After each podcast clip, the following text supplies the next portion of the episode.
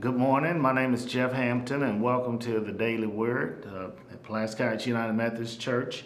Today is January the 17th, Monday, and we're celebrating Dr. Martin Luther King Jr.'s birthday. And I would like to read Psalm 1.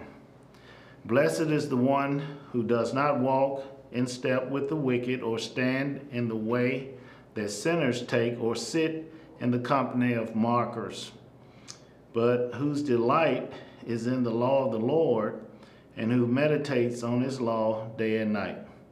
That person is like a tree planted by streams of water, which yields its fruit in its season, and whose leaf does not wither.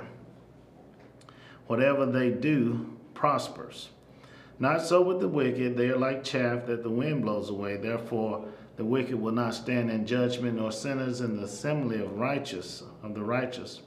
For the Lord watches over the way of the righteous, but the way of the wicked uh, leads to destruction.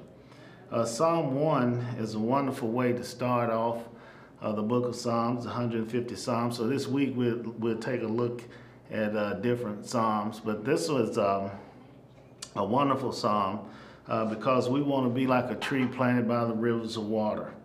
And uh, we want to be prosperous and we want to grow and develop our faith and we want to leave the world a better place and we want to serve one another. We want to serve humanity and do the very best that we can do. So have a wonderful day as we think about Dr. King and all the progress that has been made and all the progress that needs to be made. Have a wonderful day. Amen.